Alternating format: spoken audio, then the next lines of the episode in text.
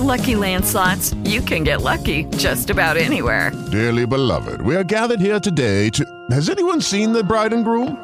Sorry, sorry, we're here. We were getting lucky in the limo and we lost track of time. No, Lucky Land Casino, with cash prizes that add up quicker than a guest registry. In that case, I pronounce you lucky.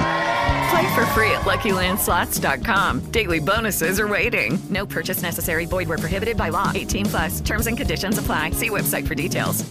Hello, it is Ryan, and we could all use an extra bright spot in our day, couldn't we? Just to make up for things like sitting in traffic, doing the dishes, counting your steps, you know, all the mundane stuff. That is why I'm such a big fan of Chumba Casino. Chumba Casino has all your favorite social casino style games that you can play for free anytime, anywhere with daily bonuses. That should brighten your day a little. Actually, a lot. So sign up now at chumbacasino.com. That's chumbacasino.com. No purchase necessary. VGW Group. Void were prohibited by law. See terms and conditions. 18 plus.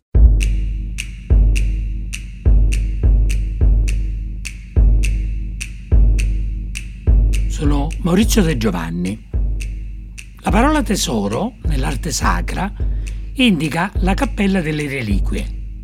Ma a Napoli il tesoro di San Gennaro accoglie anche un inestimabile patrimonio di oggetti di culto e di devozione, in oro, argento, bronzo, pietre preziose. Nel corso dei secoli queste ricchezze sono state donate a San Gennaro dai deputati stessi, dai sovrani napoletani e stranieri che hanno regnato sono venuti in visita, dai papi e dal popolo. Nel raccontare la storia della cappella di San Gennaro può sembrare strano si accostino le parole miracolo, fede e laicità, ma questa è Napoli, una città che ha trasformato il culto per San Gennaro in un rito collettivo che abbraccia tutti gli aspetti della vita e della storia. Secondo alcune fonti, Gennaro nacque intorno al 275 d.C. a Benevento, la città di cui divenne vescovo. Le testimonianze dell'epoca raccontano che, mentre si stava recando a Miseno in visita a dei cristiani condannati a morte, durante l'ultima persecuzione dell'imperatore Diocleziano, Gennaro fu a sua volta catturato e condannato, rifiutandosi di sconfessare la propria fede. Il 19 settembre 305 Gennaro fu decapitato presso la Solfatara, vicino a Pozzuoli. Si racconta che una donna, chiamata Eusebia, ne raccolse il sangue nelle ampolle che avrebbe custodito con tale cura da arrivare fino a noi. Prima di essere trasferite nel Duomo di Napoli, le reliquie delle ossa di San Gennaro subirono vari trasferimenti. Intorno all'anno 420 vennero sistemate all'interno delle catacombe di Capodimonte, che in seguito assunsero il nome di San Gennaro. Nell'anno 831 il principe longobardo Sicone I si impadronì delle reliquie del santo, che fece trasferire nella cattedrale di Benevento, dove rimasero fino al 1154 finché non furono portate nell'abbazia di Montevergine.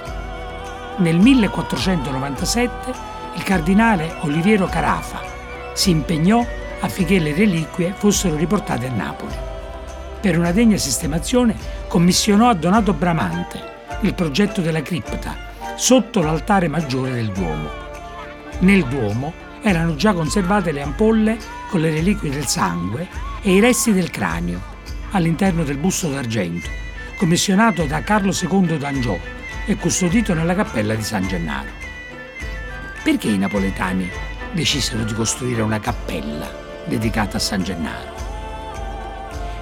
Nel 1526 Napoli era stremata da una serie di flagelli. I napoletani ormai sfiniti decisero di rivolgersi a San Gennaro con un voto pubblico affinché ponesse fine a queste calamità e gli promisero che in cambio della grazia gli avrebbero dedicato una cappella senza pari che avrebbe sostituito quella piccola che si trovava all'interno del Duomo. Fu così che il 13 gennaio 1527 il popolo si impegnò con un voto al santo, chiedendogli la cessazione della calamità. Questo voto ebbe il suggello di un notaio, alla presenza di altri tre notai e di una deputazione di eletti della città. Un voto che nell'immaginario collettivo viene raccontato come un vero e proprio contratto fra la città di Napoli e San Gennaro. Il progetto prevedeva un impegno di spesa di 11.000 ducati, ma alla fine ne costò ben 500.000. Per l'edificazione della cappella, la deputazione comprò e fece abbattere tre cappelle gentilizie che si trovavano lungo la navata destra della cattedrale e la casa con giardino che si trovava alle loro spalle. Come si legge nell'atto fondativo, la cappella sarebbe stata proprietà di tutti i cittadini di Napoli e lo è ancora oggi. E da allora la Deputazione, in nome e per conto del Comune di Napoli, ha il compito di proteggere le reliquie del santo, di tutelarne il culto, di custodire la cappella e il tesoro di San Gennaro.